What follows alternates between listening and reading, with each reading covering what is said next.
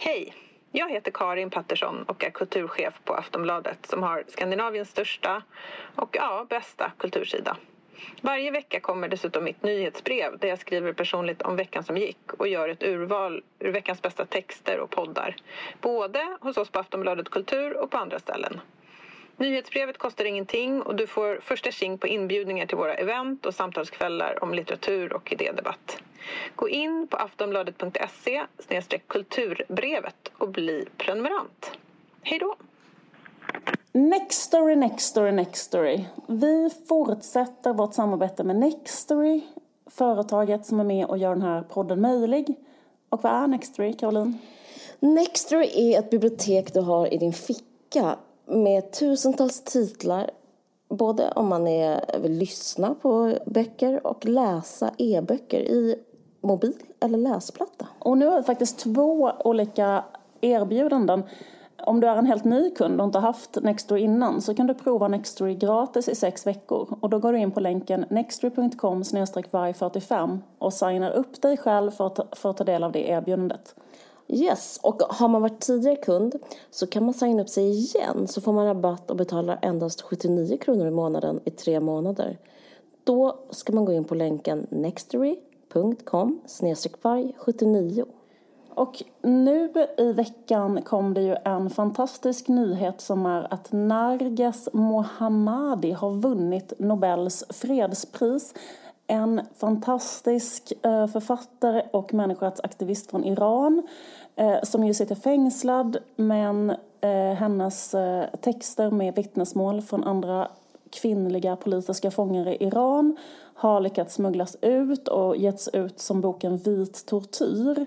Och den här boken finns som ljudbok på persiska på Nextory i ett initiativ, ett samarbete med Nargis Mohammadis eh, förlag, ehm, Baran som möjliggjorde att liksom man kan då höra vis tortyr just på persiska, vilket ju är viktigt eftersom den här typen av vittnesmål och berättelser är förbjudna att sprida eh, i Iran. Mm, och hon har alltså fått Nobels fredspris och och vi som inte kan persiska har också möjlighet att höra hennes ord för att den finns även inläst på engelska. Och man kan läsa mer på storiesofiran.nextory.com. Boken finns även som e-bok, alltså, eh, så man kan läsa och lyssna. Ja, och det är alltså då liksom flera vittnesmål eh, och eh, även hennes eget vittnesmål om hur hon har det i fängelset i Iran och kvinnors villkor och hur det politiska förtrycket ser ut. Mm.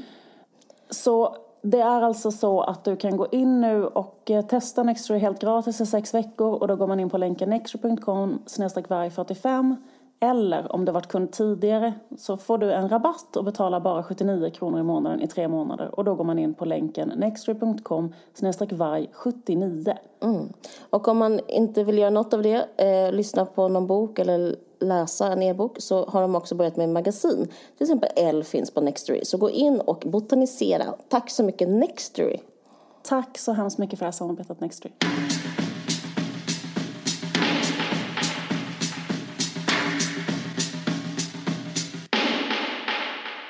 Hej och välkomna till en varg söker sin podd.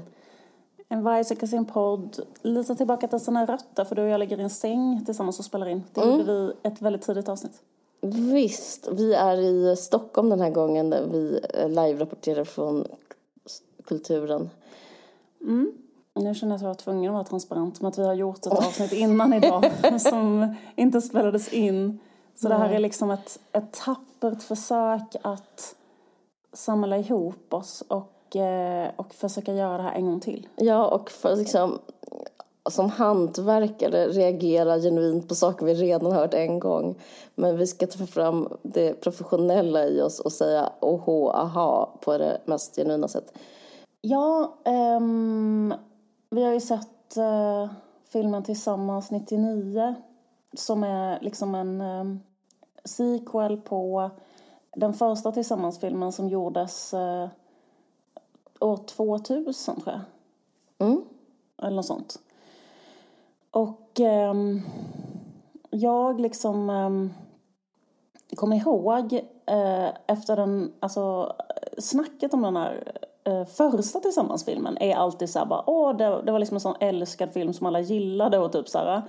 Men jag liksom gillade absolut inte den när den kom. Mm. Liksom när jag såg den första gången. Eh, så jag liksom så här, det jag minns av den filmen är bara så liksom en stark aversion, typ av nej, fan inte den filmen. Och det, anledningen till att jag inte liksom gillade den var för att um, den typ så här slutar med en kvinna som går tillbaka till en misshandlande man.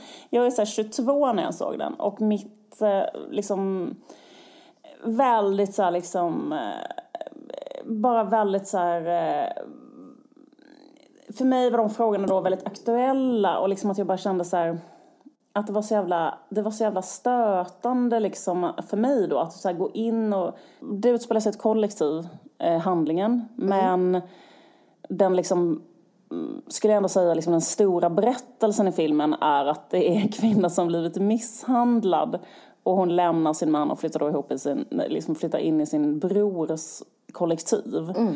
Kvinnan spelas av Lisa Lindgren och eh, mannen spelas av Mikael Nyqvist. Och eh, det är liksom, eh, då är liksom storyn är typ så att hon går eh, liksom, eh, ja, hon flyttar in i det där kollektivet och då går han under mer eller mindre, Mikael Nyqvists karaktär då. Han har slagit sin fru, han liksom bara super ner sig, han är inte eh, taskig med sina barn.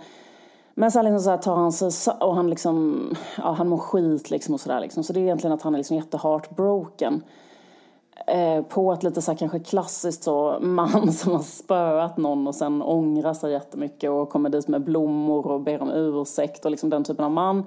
Och sen liksom slutscenen som jag gjorde att jag satte popcornen i halsen när jag då såg den här som 22-åringen var liksom att det var sånt happy ending att det slutade med att hon ska gå tillbaka till den misshandlade mannen.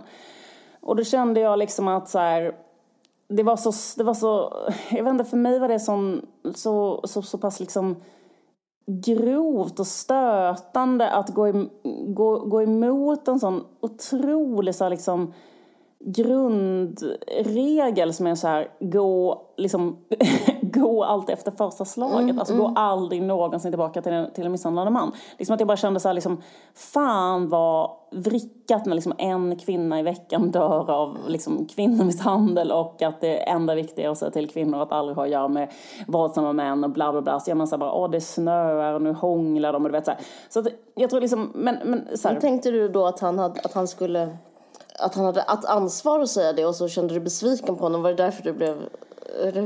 Jag tror bara att jag hade en allmän liksom, aggression mot så här typ att så här, jag, jag minns att, eh, jo men så, så tror jag absolut. Det är mm. jag är väldigt så här, jag liksom är ju fortfarande, jag menar jag, vad ska man säga, men det handlar om så här, men det handlar mer om ett så här, personlig eh, grej. Att bara vara så här, där och då så kände jag så här, eh, det här får mig att liksom bli turned off, liksom, mm, den här mm, handlingen. Mm. Eh, och, eh, liksom, och sen tyckte jag att det var lite konstigt att alla var så här, åh, det är så, den är så varm och det är så mysigt. Och, det finns mycket så här. och så, också kanske för att den liksom hängde ihop med så här, att det fanns flera sådana komedier på den tiden i mitten av 2000-talet som var så här, bara tog så lätt på kvinnomisshandel. Typ, eh, det fanns en annan fruktansvärt riktig jävla pissrulle som heter Hans och hennes. Som kom ut 2001. Som, var, som är gjord av Daniel Lind Lagerlöf. Ja. Och um, då är det samma gäng, verkligen så samma, det var så tillsammans-gänget. Eh, det är liksom också Mikael Nyqvist, det är också Lisa Lindgren, det är också Shanti Rooney. Eh, men nu är det här gänget Stockholmsskådisar istället utplacerade på en bondgård. Jag tror också varför jag hatar den filmen så jävla mycket för att jag själv umgås så otroligt mycket med bönder när jag var liten och jag vet exakt hur bönder är. Och sen så liksom, det känns så, så jävla svårsmält att så Chantironi, jag tror att det spelar så här någon bonde med typ en lant med en keps och man bara, ta, ta bort den här liksom, liksom eh, Stockholms kulturpersonligheten från den här traktorn. För att det liksom, det, det svänger inte. Liksom, det är bara så här, det, jag, liksom, jag har typ ont i hela kroppen när jag tittar på det här. Men i alla fall så står det då att, och då, och då spelas också huvudpersonen av Jonas Karlsson. Och, och jag tror att det är också på grund av detta som jag alltid har så jävla svårt för Jonas Karlsson, också svårt för Mikael Nyqvist. Jag tror faktiskt det beror på de här två grejerna då, att jag som ung feminist kollar på de här. I, I beskrivningen av hans och henne så står det så här, den charmiga slashasen Johan eh, Eh, har då liksom ett jättelyckligt förhållande med, med sin fru som är då Johanna Sällström, men tyvärr lider de av infertilitet och det gör att de börjar bråka mer och mer och sen så, så här. Men det är ändå så här, åh de är så lyckliga. Men då är det, finns det en scen där Johan, vad heter det? Jonas Karlsson bara rakt av eh, liksom dänger till Johanna Sällström. Alltså tänk att de ska vara liksom som ett lyckligt par. Det är som att eh, man skulle kolla på Grease och typ John Travolta helt plötsligt bara ger en örfil till eh, Olivia Newton-John. Alltså det var så här, Ja men det i romantiken. det är så relatable med typ IVF och vardagens liksom bekymmer och att i det så är det att få däng. Helt plötsligt så bara ger man sin, sin, eh, sin flickvän en, en riktig, lappar man till henne som Sopar fan till. Och sen eh, blir allting bra och det blir en happy ending och du vet så här. Och, och då bara kände jag att den här liksom, vad ska man säga, den liksom liberala inställningen till kvinnomisshandel som borde liksom för liberala inställningen till kvinnomisshandel eh, var liksom la sordin på bara de här filmerna för att det skulle vara så här romantiska komedier. Detta var hur jag kände då, ska sägas då. Liksom att så, här, så, så det har gjort att jag alltid bara har, har tänkt på den filmen så här, den där jävla pissrullen. Liksom. Eh, och också då för att jag upplevde kanske att ehm, Ja men att det är också så, det finns en feminist med i filmen som, som skildras då lite så, eh, som jag tyckte på den tiden när jag tittade på detta, att så här, ah, varför, liksom, eh, som, som skildras som en sån rätt jobbig, så här, ploj, lesbisk person som inte eh, är viktig på riktigt eller liksom, nå- eller liksom sådär och, och sen så är liksom ändå det lyckliga slutet där ändå att, att hon blir ihop med en kvinnomisshandlare. Och sen finns det ett annat par eh, där um, Den första tillsammans. Ja, i den första tillsammans där Anja Lundqvist eh, spelar en, en flickvän som vill ligga med andra, eller de har liksom ett öppet förhållande och då får hon orgasm första gången med en annan kille. Och då tror jag liksom när jag såg den att jag bara så unnade Anja Lundqvist det och kanske inte tyckte att det var så jävla farligt. Och kände att han då, han får en sånt jävla frispel, han får liksom reser sig och Ja, hennes liksom hennes, pojkvän. hennes pojkvän som är så otroligt snäll. Eh, och eh, det är liksom en ganska så klassisk så Lukas Moodysson-karaktär, en otroligt god man. Typ finns också i fucking Åmål, pappan och sån här. Att en så otroligt snäll man som hela tiden blir trampad på och sådär. Och också i den här Gösta finns med som sån här osannolikt god man så här. Och då kände jag lite att så här, eh, ja, och sen så ska den goda mannen resa sig mot sin flickvän som han aldrig har gett orgasm. Skämta. När hon har mage och har bättre sex med en annan person. Så måste hon, han kasta ut henne och få ett vredesutbrott. Nej, jag skämtar lite nu bara. Men jag menar, jag hade kanske lite sådana känslor när jag kollade på den här. Eh, om det där att så här, ja men typ att att det var någon sån, den, det lyckliga slutet var att han kastade ut den här tjejen och, och, att, eh, och, att, och att hon liksom gick tillbaka till den kvinnomisshandlaren. Eh, och eh, så, så det hade kanske då typ lite så här dålig vibb av den här filmen. Men sen såg jag om den, den första filmen, nu för att den har kommit en, en uppföljare. Och då tyckte jag att den var så, faktiskt jävligt bra, den här första filmen. Så jag har liksom ändrat åsikt, vilket var ganska intressant. För att ehm, jag liksom såg på den med helt andra ögon.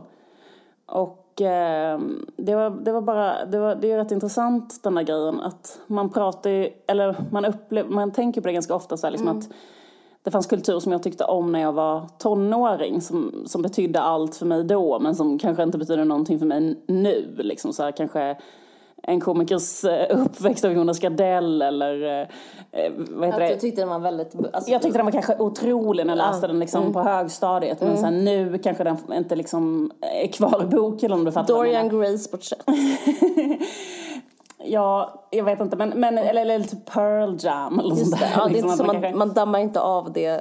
Det, det, och liksom, nej man lyssnar Pearl. Jam är ju verkligen sånt band som inte håller på ett jävligt speciellt sätt. Men som gav Rage, Rage Against the Machine däremot. Skojar. Fan vad kul, ännu bättre exempel. Det finns, det finns ju vissa band som man fortfarande lyssnar på, som man lyssnar på då. Absolut. Eh, till exempel, eh, som i och för sig var gamla kanske redan då, The Smiths, ett sånt band som jag lyssnar på hela tiden. Ja, man ja. lyssnar på hela tiden. Jo men det var det- bara, de, de var ju retro då. De var retro då, exakt. Ja, så de hade precis. redan hållit och stått förbi Så tidens tand. Men till exempel då, för, då liksom, eh, eh, knappt heller liksom Nirvana. Liksom, man kan inte fan inte lyssna på de låtarna nu som en... Kan Liksom, du känna liksom varma känslor? jo, i varma känslor men det är inte, Det är så inte bara, samma vad, sak, vad, ska jag, vad ska jag lyssna på? Nej. Eller? Nej. Det är tycker jag inte riktigt håller. Det, Nej, det jag fattar, jag fattar. Och, och inte liksom... Vad tycker du om Oasis? Jag har alltid hatat Oasis. Ja, okej. Mm. Ehm, och jag, Länge sedan man fick den frågan.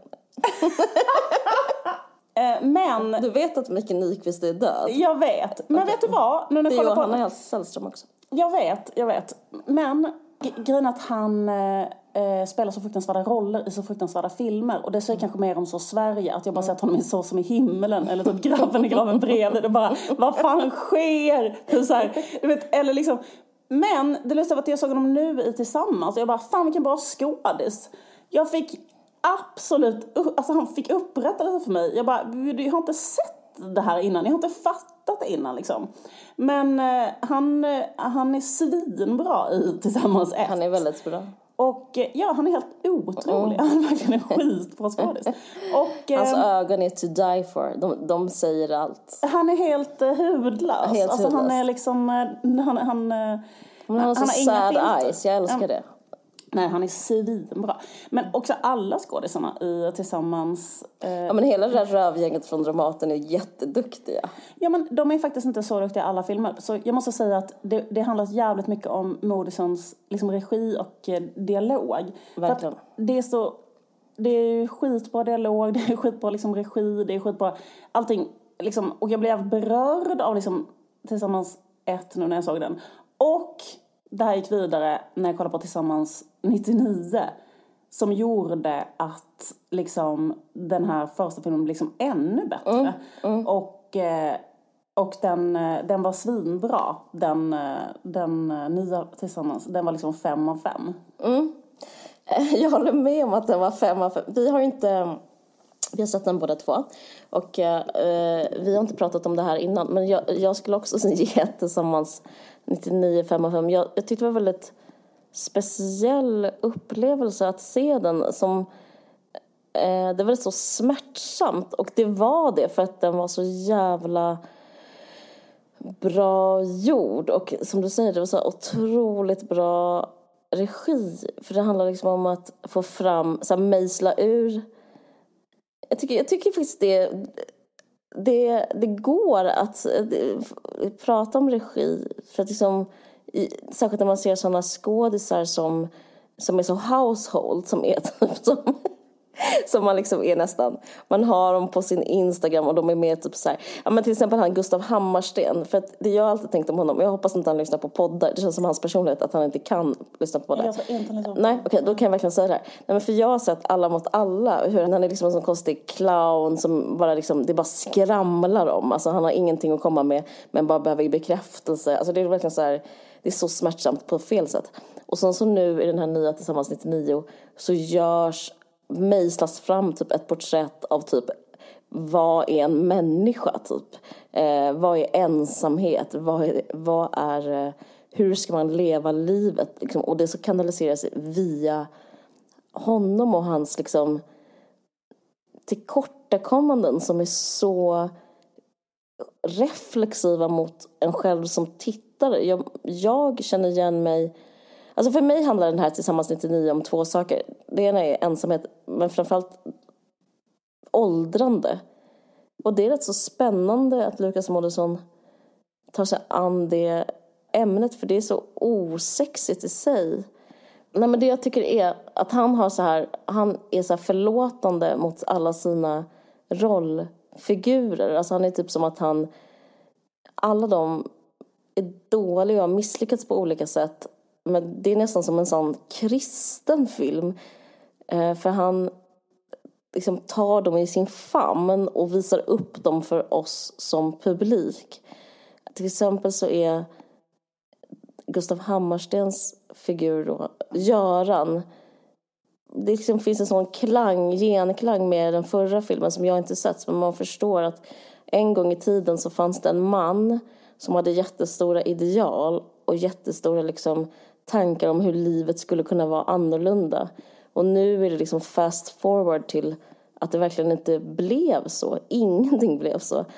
Det, är så här, det finns också mycket så här komedi med liksom som är men typ att han inte har pengar för det första. Och en annan sak som vi inte sa förra gången, men en annan sak som är också kul.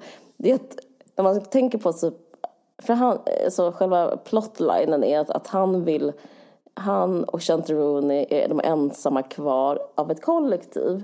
Och de ehm, önskar, ska vi inte dra ihop ett gäng och bli ett riktigt kollektiv igen istället för två personer i ett kollektiv. Det är patetiskt.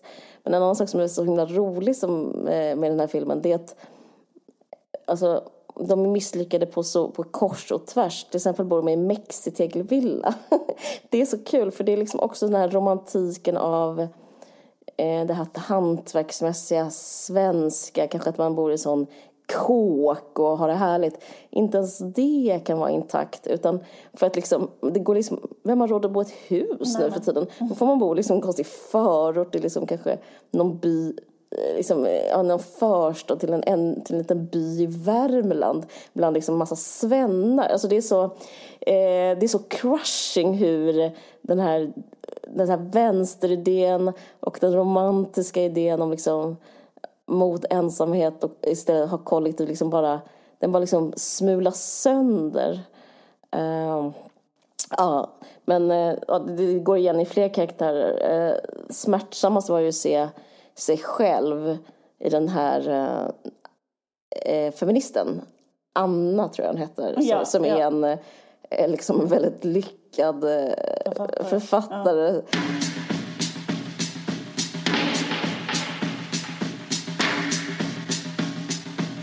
Vi fortsätter vårt samarbete med Uppsala stadsteater. För första gången sätts Arthur Schnitzlers Professor Bernharder upp i Sverige i regi av Carolina Frände. En aktuell historia om etik, moral, manipulerande maktspel och mediedrev och om personen bakom braskande tidningsrubriker. Carolina Frände är en av Sveriges bästa regissörer. Hon har varit på Dramaten, Stadsteatern, Riksteatern och eh, Uppsala stadsteater innan. Och eh, professor Bernhard sätts nu upp på Uppsala stadsteater i en samtida och aktuell version i regi av just Carolina Frände. Det är en pjäs skriven av den österrikiska författaren Arthur Schnitzel 1912. Den utforskar teman som etik, makt och antisemitism i det tidiga 1900-talets Wien. Handlingen är att en huvudperson, Dr. Bernhardi, är en framstående judisk läkare och föreståndare för ett sjukhus. Konflikten uppstår när en präst försöker utföra en religiös rit på dödsbädden för en ung flicka som är patient på sjukhuset. Flickan är katolik och hennes far önskar att prästen kommer. Men Bernhard beslutar att förhindra prästens inträde för att inte orsaka onödigt lidande för patienten. Detta leder till stor kontrovers och en rättslig strid. Det upprör konservativa och antisemitiska krafter. Och Dr. Bernhard blir föremål för hat och förföljelse från media och allmänheten. Konflikten kulminerar i en rättegång där Bernhardi försvarar sitt beslut att inte släppa in prästen.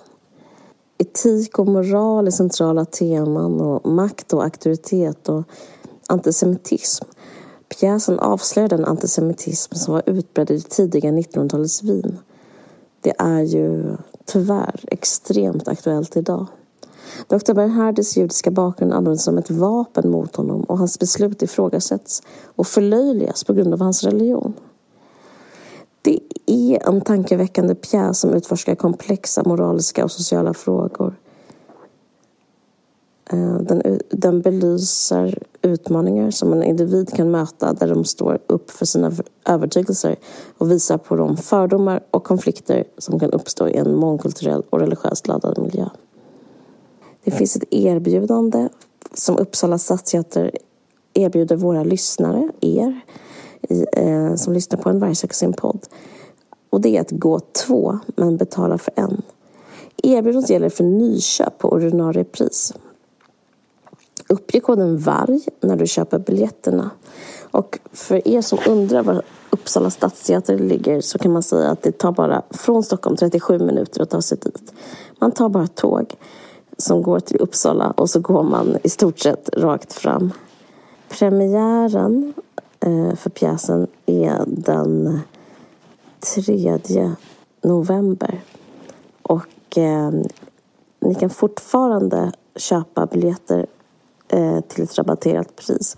Så gå in på Professor Bernhardi på Uppsala stadsteater och köp två biljetter för en. Och eh, gå på premiären den 3 november. Tack så mycket Uppsala stadsteater för att vi får göra det här samarbetet med er. Jag tänker på att det var så intressant just att den handlar om så här åldrande och tidens gång. För att mm. den så här hakar i den första filmen. Och på något sätt så hakar man i sig själv vem man var när man såg den första filmen och vem man är nu. Och det var också så intressant eller vänta, det är liksom, jag vet inte hur intressant det är för någon annan att lyssna på. Det här kanske är verkligen det här eh, eh, självupptagen eh, kritik eller vad fan det nu handlar den här debatten om. Att, eh, att man berättar om sig själv. Men jag, jag är inte en kritiker ändå så att um, det spelar ingen roll. Uh, men liksom, men jag vet inte, för jag tycker det är liksom, det är någonting, liksom, för det tycker jag verkligen är så här, det är det det är att bli äldre är så här, det här att, att bli um, mer förlåtande. Eller liksom mer, uh, alltså typ att mm, det enda man blir bättre på. För det, är som nästan all, det känns som allting blir man typ sämre på. Men en sak blir man bättre på och det är att man får så jävla många, man har fler erfarenheter. Typ alla de erfarenheterna gör att man blir mer um, ja, förlåtande då mot, mot olika saker, olika slags människor och så. För att man, man har liksom, man har varit liksom eh, den och den och den och den och den och den och man har gjort det och det och det mot den och det blev fel och det, eller förstår du vad jag menar? Mm. Så det, det är liksom, man blir inte så här så liksom som jag eh, kände mig när jag såg den här första gången att så här, jag vet allt och kan vara liksom en rättmätig domare över allt och så utan man blir liksom mycket mer så eh, ja, men, ja, men mer tolerant kanske man kan säga på något konstigt sätt eller mer Um, jag vet inte, men inte lika sträng kanske. Eller eh, det kan, det kan vissa bli också. Men, men liksom en, en, ett sätt att, att se på det, för, för det, Men det är också liksom att, att livet i sig, att det är så pass långt liksom. Mm. Och att, um, för de här människorna har inte ens uh, kommit till halva sitt liv heller. Mm. I princip. Eller för sig kanske lite, de är väl typ lite drygt 50 kanske.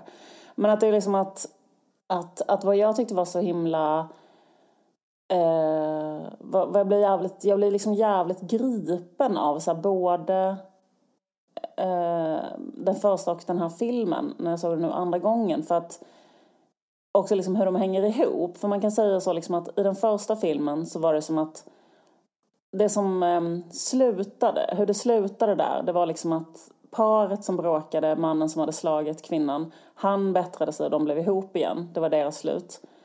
Och eh, Gustav Hammarstens karaktär var liksom um, en, en snäll, hunsad man som var tillsammans med en tjej som, som uh, behandlade honom som skit och låg med andra. Anja Lundqvist som låg med Olle Sarri. Anja Lundqvist låg med Olle Sarri, precis. Och då uh, slutade det med att han reste sig och lyckades kasta ut henne och liksom stå upp för sig själv och så här. Och det blev liksom hans typ, så lyckliga slut på något sätt i den filmen. Men sen det som är så jävla intressant och så jävla gripande och det som gör det här till en så jävla stor och intressant så här, människoskildring är liksom att, eller som, det är liksom att det som hände sen, det som hände sen är liksom att han har bara varit ensam sen dess. Sen han gjorde sitt så här, viktiga, sin viktiga gränssättning. Så slutade det med att han kanske bara var helt ensam i 23 år. Um, och eh, vad som hände med henne var liksom att hon bara blev psykiskt sjuk.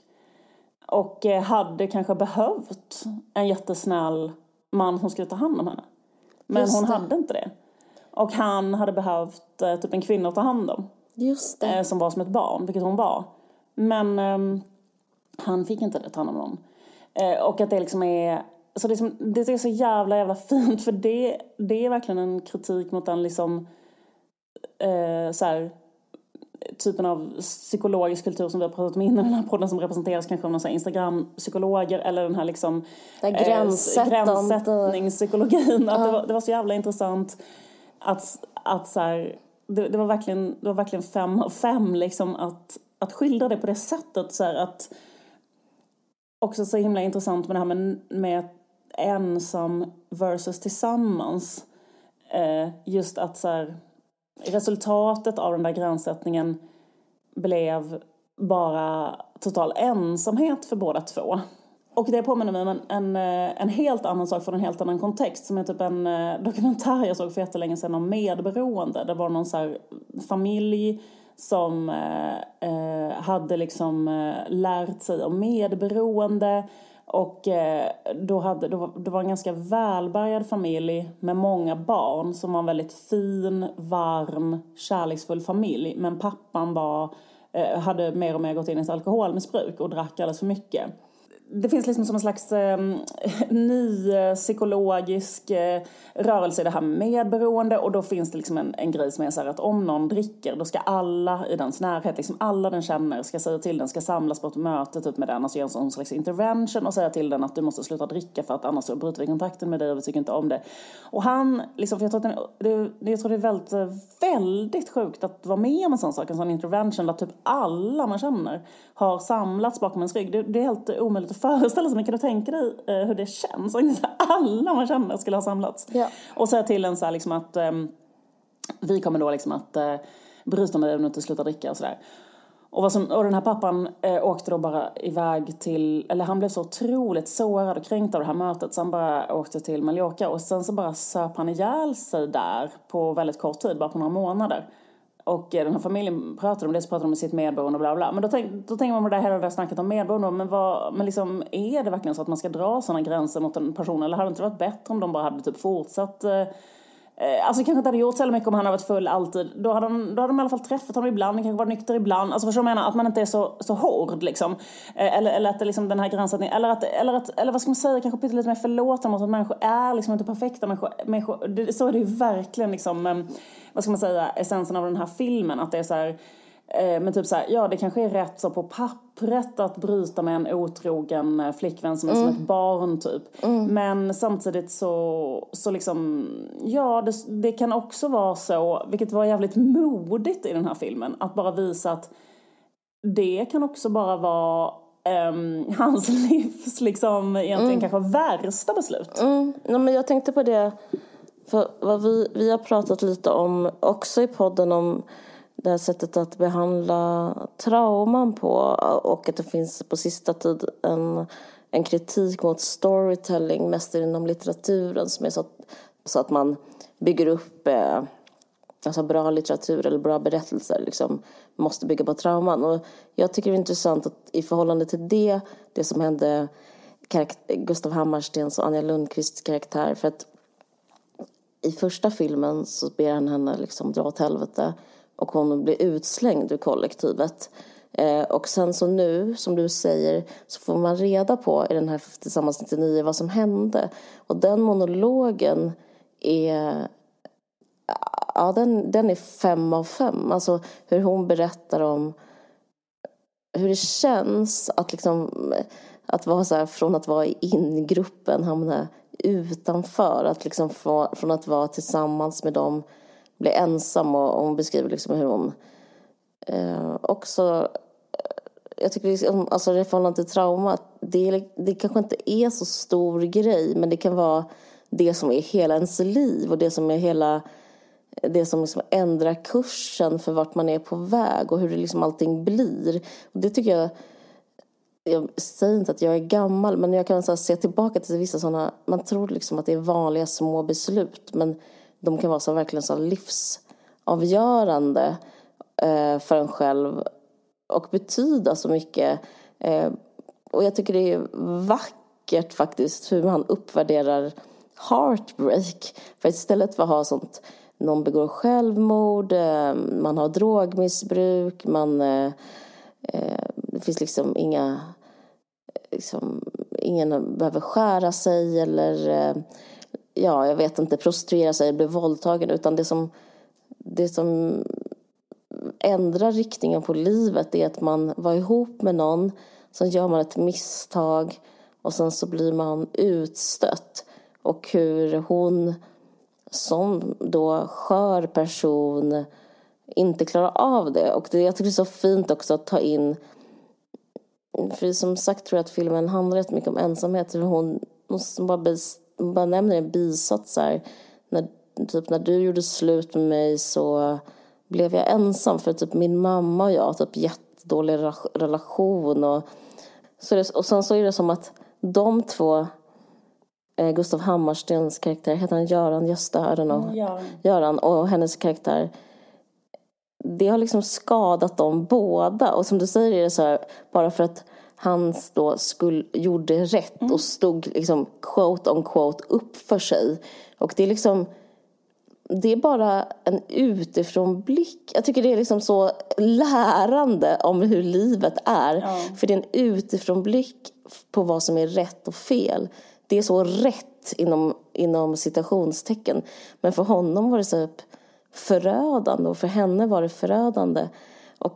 En sak som, jag fattar inte hur Lukas Moodysson bara lyckas skildra det i en kort film. Men det man förstår är så här, om man vet själv om livet att ja, men till slut så blir man så konstig. Alltså, så tycker jag det är att bli gammal. Alltså, jag tycker det enda som är så här, som jag kan säga, det är att folk att, först, att folk blir så konstiga mm. när de blir gamla. Och även om de vill så är de liksom så har de en uppbyggd... en så uppsättning av egenskaper som gör att de inte kan få vad de vill längre. Mm. För att allt det här som är skört, allt det här som är konstigt och om man inte tar hand om det så kan det bara liksom slå över. Jag tycker han visar ett gäng som inte har kunnat liksom förvalta sig själva. Uh, och alla är som, som isolerade öar. Och Gustav Hammarstens karaktär och Anja Lundqvists karaktär. Det är spoilervarning här. Eh, så ni får sluta lyssna om ni inte vill veta mer. Men de säger att de älskar varandra. De säger att de vill försöka igen. Men det är som livet och den här tidens gång har liksom gjort deras eh, sidor gentemot varandra. Liksom, innan var de pusselbitar som passade ihop och nu är det som att de har slipats ner och blivit kantiga och konstiga. Så att de är inte, de är inte kapabla längre att ha relationer. Eh, och det är liksom en aspekt av åldrande som jag kan se så här, i den äldre, i så här föräldragenerationen. Typ hur, hur, man, hur det inte går att ha relationer bara för att livet har varit så tufft mot en. Mm. Och det är, så, det, det är väldigt så... Man har inte kvar någonting av det här liksom böjliga, ja. liksom böjbara, så liksom man är inte alls formbar. Utan liksom folk har stelnat in i sina konstigheter och blivit liksom värre och värre och värre människor. Liksom för, det, alltså för de också karaktärerna är liksom värre i den här filmen ja. än vad de var i den första filmen. Ja visst, visst, visst är det så. Och, och, det, och det, alltså apropå att eh, det är en, varför det är fem av fem, så är det, de här grejerna är, det är så fin, det finliriga av, i livet, det finmaskiga. Jag kan inte förstå att jag har förstått det här och att han har gjort det och kunnat lyckas gestalta det. Det, det är, så, det är de här liksom ja, det är så svårt att berätta om, men det är det man förstår att det handlar om. Ja, precis. Och jag tycker också en annan sak som är så jävla intressant i den här filmen, det är liksom att så här, eller just det där att så här, eh, att det beskriver det där med liksom att Eh, det är så otroligt komplicerat med en handling och dess konsekvens. Liksom att så här, en otroligt god person som han den här Göran som bara är ängslig och snäll och vill vara alla till lags och, och vill på alla sätt göra det bäst för alla. Liksom, jag menar, helt, liksom, han kan ha orsakat att den här kvinnan liksom, eh, till exempel levt eh, i en otroligt eh, så utsatt situation. Eh, men, också, så men det är också självklart inte hans fel. Nej, för att hon var så här skör och så. Mm. Så att man kan inte säga så, och, och, om de hade fortsatt vara ihop så hade hon kanske ändå fått den här psykosen och sådär. Så det är liksom inte alls, det, det, det, det, det är liksom både så, men, men just det här att man kan råka så att säga bli en fruktansvärd förövare totalt utan intention. Likaså lyckas, alltså det är så himla himla svårt att hjälpa någon. Det är så så himla svårt att stå upp för sig själv. Det är så himla svårt att göra rätt. Men jag tycker det handlar om att alltså, göra val. Att liksom, jag menar inte att det var hans fel, men att de, båda de liksom klarar inte av att göra rätt val. Och, typ, och så är det. Exakt. Folk, men, folk gör inte rätt val. Ja, eller så menar man ju typ att så här, på ett sätt så kan, kan, man ju säga att han gjorde rätt för att han stod upp för Ja, sig själv. jo, men det ledde till något helt sinnessjukt. Och någon annan kan göra fel och det ledde till något jättebra. Mm. Alltså man att det liksom bara inte finns sådana rätlinjiga liksom konsekvenser. Visst. Och sen den här andra historien då som jag tycker liksom eh, Men, men jag ska säga, det, är, det är intressant i förhållande till den här grejen med den, som jag alltid återkommer till, den här eh, psykologin. För där är det ju liksom som en, alltså jag pratar om Ja. det här holistic psycho- psychologist, för där är det så, om du gör så så blir det så. Om du säger nej så, så, blir det, så, så står du upp för dig själv. Om du står upp för dig själv så är det bra, om du, och då mår du bra. Bety- Alltså, alltså ergo ett sätt att vara lycklig på. Visst. Och att det är så förrädiskt för att liksom, det är inte en alltså jag önskar det var så, men det är Nej. mycket weirdare allting. Ja, visst. Så att leva. Absolut. Det är liksom- Absolut. absolut. Och, och jag menar, och det är ju också så här, när jag tänker på liksom hur, ehm, eh, eller just det här liksom att, att eh, den här andra historien då liksom som är så här, eh, så, så, så som jag såg på Tillsammans nu när jag var äldre men med en förlåtande blick liksom. Eh, då kan jag också bara se så att eh, det slutet, att, han, att hon blev ihop igen med den här kvinnomisshandlaren. Det är ett lyckligt slut men det är också kanske bara en... Det lyckliga slutet varar i en sekund. Just det. Och det är också som att det lyckliga slutet i den filmen överlag varar en sekund. För det är så himla mycket eh, såriga, eh, plågsamma liksom, relationer. Men i en sekund kan man vara lycklig, i en sekund spelar man fotboll, i en sekund hånglar man. Typ där, där är det lycka liksom. Men, men sekunden efter så blir det dåligt igen. Och sen just den här uppföljaren att man hintar om typ att eh, liksom, eh, han har inte fått ett lyckligt slut för att han blev ihop igen med den här kvinnan utan han har liksom eh, eh dött, den, den här kvinnomisshandlaren på något sätt Så man, eh, liksom, man, man fattar att, att det har varit ett jävligt tufft liv och sådär. Så det jag menar bara är att så här, liksom det, det var, det liksom, det var en otrolig så här mångfacetterad, intressant liksom skildring av, av livet, av åldrande, av hur man är, av liksom, och en, och en, eh, och en liksom kritik av, av all så här, form av liksom förenkling. Ehm, vilket, eh, vilket är liksom jävligt stort att klara av att göra. Mm, det är helt sjukt. Men jag tänkte också på liksom hur man själv ser då på, på liksom till exempel, för det finns ett porträtt av en feminist, en väldigt militant feminist i, i, den, i den första eh, serien som är liksom lite plojigt eh, skildrad som jag sa och att så här, ehm, att, man, att jag som när jag var en ung feminist kunde bli så irriterad på det här liksom, eh, sättet att skildra den här liksom, eh, eh, jag vet inte, liksom plojflatan som försöker liksom värva, värva den här ehm, eh, liksom eh, misshandlade kvinnan och sen så eh, är ändå, jag, jag vet inte men liksom så här, ty, typ att, att, att, att, att jag kunde liksom störa mig lite på det då liksom när jag kollade på den första gången. Men, men nu då liksom i, eh, i den här andra filmen så, eller då är det att den här feministen har blivit en otroligt framgångsrik författare. Och det var så jävla, liksom, det var ju så jävla tufft att behöva se den. Liksom, alltså, då, då tänkte jag på det, för att det, den, där, den, den karaktären är helt fruktansvärd. Alltså alla karaktärerna är Den här nya. Ja. Alla karaktärerna i den nya filmen är helt fruktansvärda. Men hon är nästan den värsta. Som liksom en, Vem spelas hon av? en Jessica Lidbeck.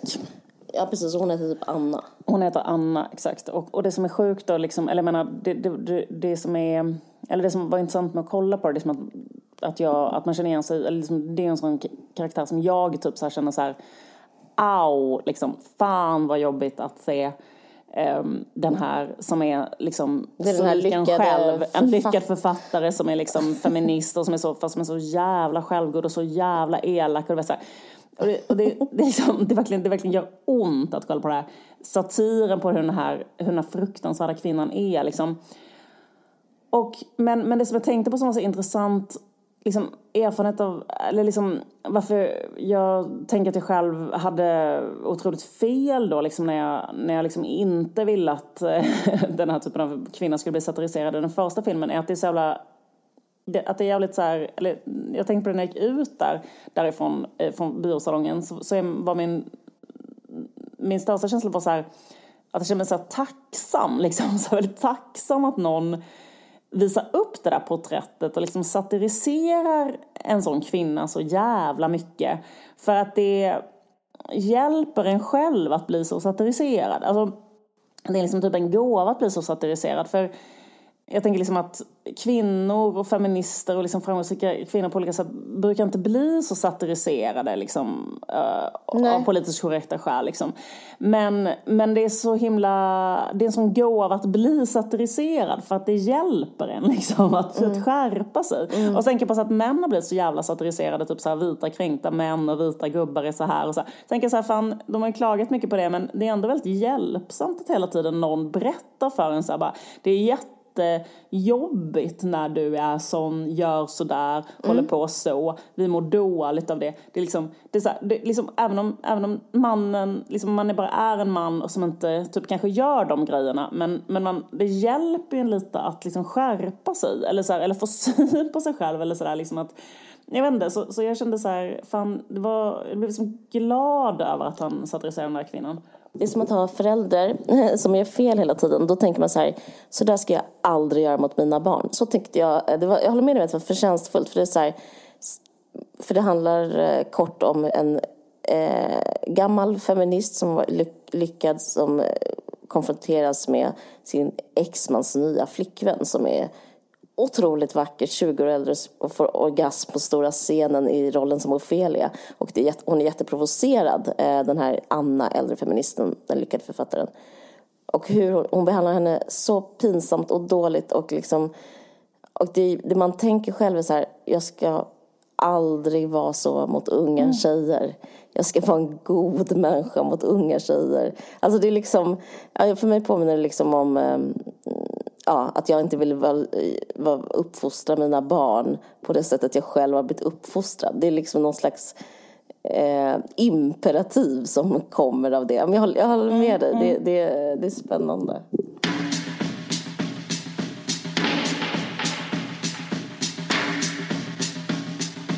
Vi är eh, väldigt glada att fortsätta vårt samarbete med Liljevalchs konsthall. Yes. Um, Liljevalchs ligger på Djurgården i Stockholm. Det är öppet alla dagar. Och nu idag, på fredag, den 13 oktober, så öppnar en ny utställning som heter Klänningen gör mannen, Haute couture, en ny era. Just det, och det, den utställningen är en möjlighet att följa med eh, bakom kulisserna i den här anrika modegenren haute couture. Mm. Men en eh, eh, genre som står inför en radikal förändring. Så den här är baserad på Stockholmsbaserade Fredrik Robertsson. Honom har man ju sett. Han är mm. en av få män i världen som måttbeställer handsydda kreationer vid haute couture-husen eh, i Paris. Mm. Och eh, all, liksom, jättemånga, fler, ett 40-tal av hans allra mest spektakulära kreationer kommer att eh, ställas ut på den här utställningen. Mm. Det är så spännande. Det, är, det händer någonting nu med herrmode. Herrmode har ju väldigt liksom, rigida regler och följt en tradition. Och att använda sig av haute couture och klänning i förhållande till herrmode flyttar fram eh, positionerna för, ja, för modevärlden. Jag minns att jag såg Fredrik Robertsson på eh, The Met, alltså Met-galan. Så det är ju lite om en så svensk export och stolthet. Men eh, ja... Jag Jättekul att kolla på kläder, kul att kolla på haute kul att kolla på klänningar. Och eh, också kul att eh, alltid kul att besöka Liljevalchs. Så eh, har vi fått kika lite på utställningskatalogen och det är också som en verklighetsflykt. Alltså fantastiska tyger, material, taktila liksom färger, sprakande. Det är, det är faktiskt riktig glamour så kan behövas nu i höst. Eh, jag tycker att ni alla ska besöka Liljevalchs för att vara med om den här utställningen. Så tack så mycket för det här samarbetet Liljevalchs. Vad kul att vi återigen får samarbeta med Bonniers konsthall. Eh, och att de just nu ställer ut två av Sveriges absolut mest intressanta konstnärer, nämligen Sara Wide Eriksson och Tilda Lovell. Mm. En, eh, en liksom eh, hyllad Mm. eh, utställning som har fått jättebra recensioner. Ja, den heter Något mörkt ställde sig vid våra sinnens fem trösklar utan att gå över dem. Jag har varit där och sett den här utställningen. Jag gick på en guidad visning, vilket man kan göra. Man kan rycka tag i någon av de väldigt kunniga medarbetarna och på fredagar så kan man gå in gratis. Det, det kostar annars men fredagar är gratis för allmänheten. Och jag fick reda på hur och varför Sara Vide eh, gör den konsten hon gör. Hon, hon gör de här fantastiska oljemålningarna. Ja, och de, och de är mass, monumentala, de är jättestora. Och innan så har hon arbetat mycket olja, nu har hon börjat med mer material så att det liksom är nästan som relief. Det är näst, nästan som att själva målningarna eh, tenderar att bli lite tredimensionella. Och hon återvänder till sin barndomslandskap, myren. Eh, guiden berättade om att hon, eh, hade en, liksom, hon tyckte inte om att vara hemma så varje gång hon kom hem från skolan så kastade hon in sin eh, skolväska och slängde sig upp på hästen och så var han ute i timmar. Och man känner att det liksom finns en sorts detaljkunskap och närhet och en äkthet i de här målningarna. Och även Tilda Lovells skulpturer är liksom otroliga. Det, det, det, det är faktiskt en breathtaking upplevelse så jag eh, rekommenderar alla att gå dit. Och de håller på fram till 29 oktober så spring till Bonniers konsthall för att få en jättestark upplevelse. Tack så jättemycket för det här samarbetet, Bonniers konsthall. Det är också någonting med de här filmerna, för jag känner mig väldigt liksom, mosad av alltihopa liksom, i, i efterhand. Liksom, eller väldigt här, liksom, eh, berörd av att kolla på båda de här filmerna. Så. Och jag tänker också, för de handlar ju verkligen om någonting som ligger nära liksom, en själv. Just det att de handlar om vänstern och att de handlar om eh, dels liksom eh, 68-generationen. Vi är liksom uppfostrade av 68-generationen och liksom mm.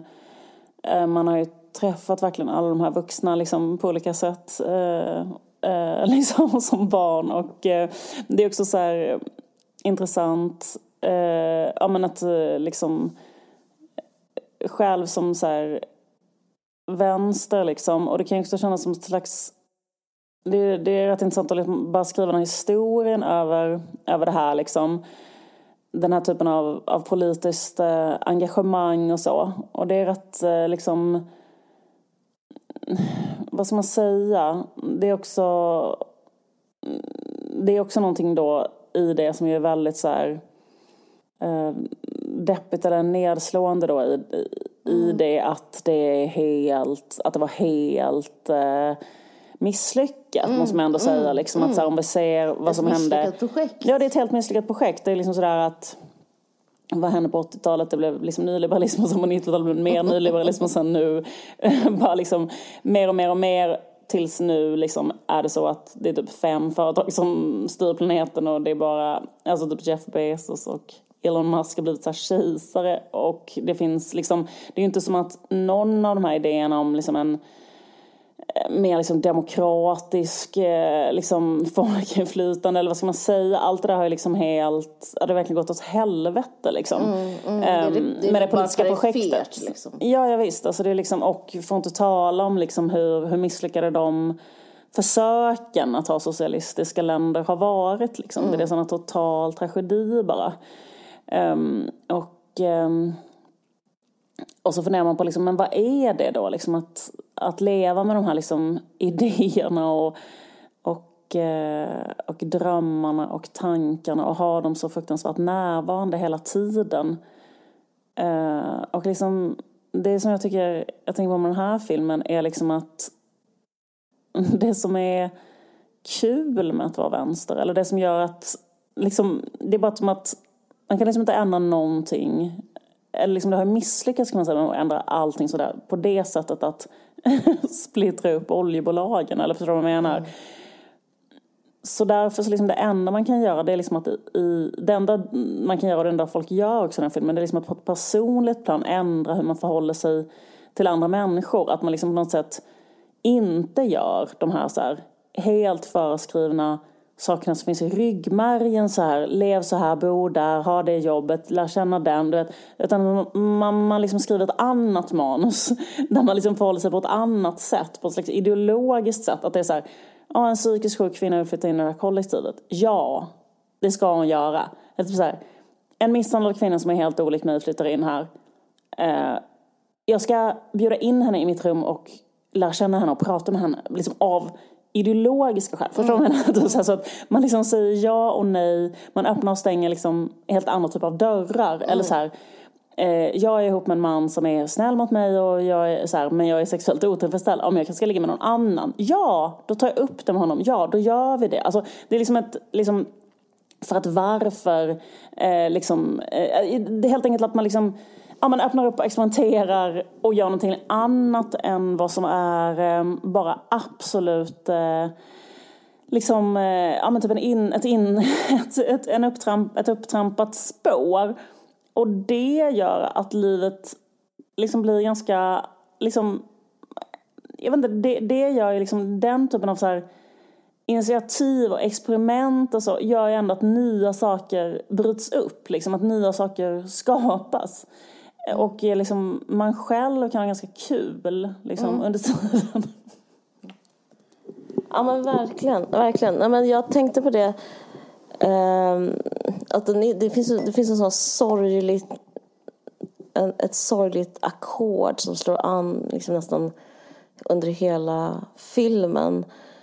Eh, och nu spoilar jag igen så kanske du lyssna. Men men det som är, som jag, som jag, som jag håller med dig, eller hakar i vad du säger, att som att man har, som om vänstern, om man ska sammanfatta det, så bara okej, okay, det var ett misslyckat projekt politiskt, men det finns liksom någonting som är kvar, och det är att eh, det finns en, en utopisk idé som är att vilja sluta ha det stelt. Som, är liksom, som jag känner igen mig i. Som, dels har det med ungdomen att göra, men det har också med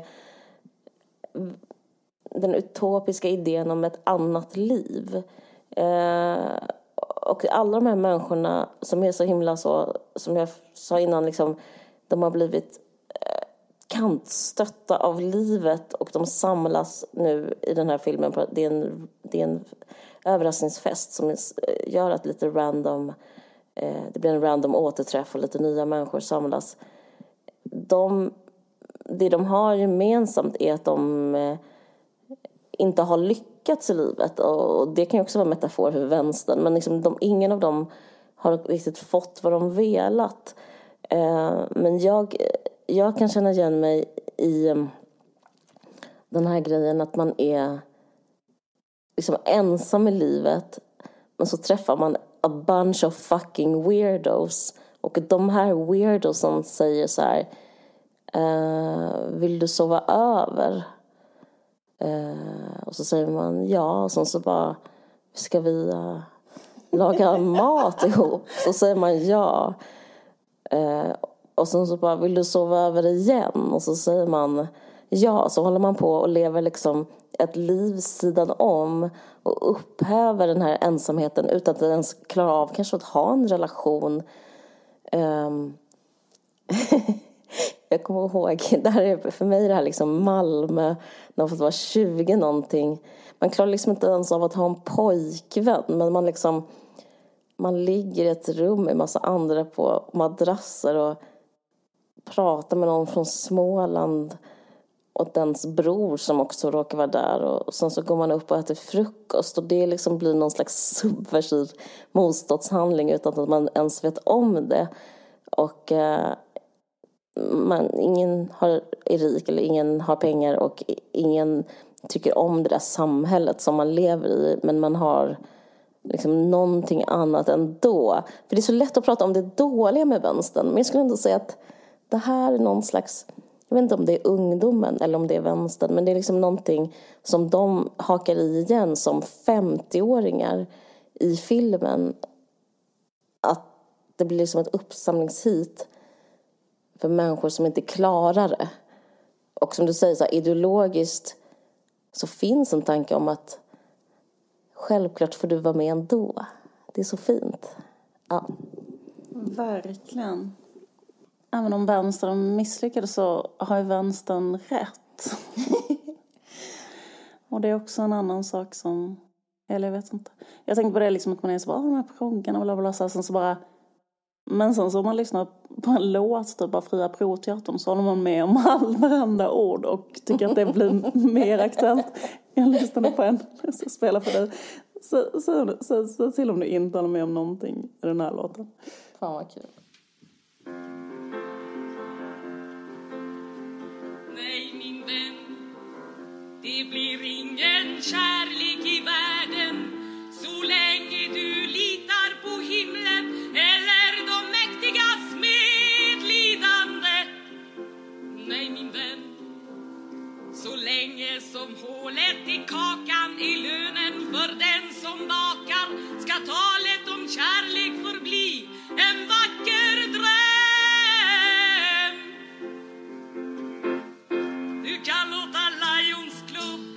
Behålla sin fruktkorg. Låt humanisterna hålla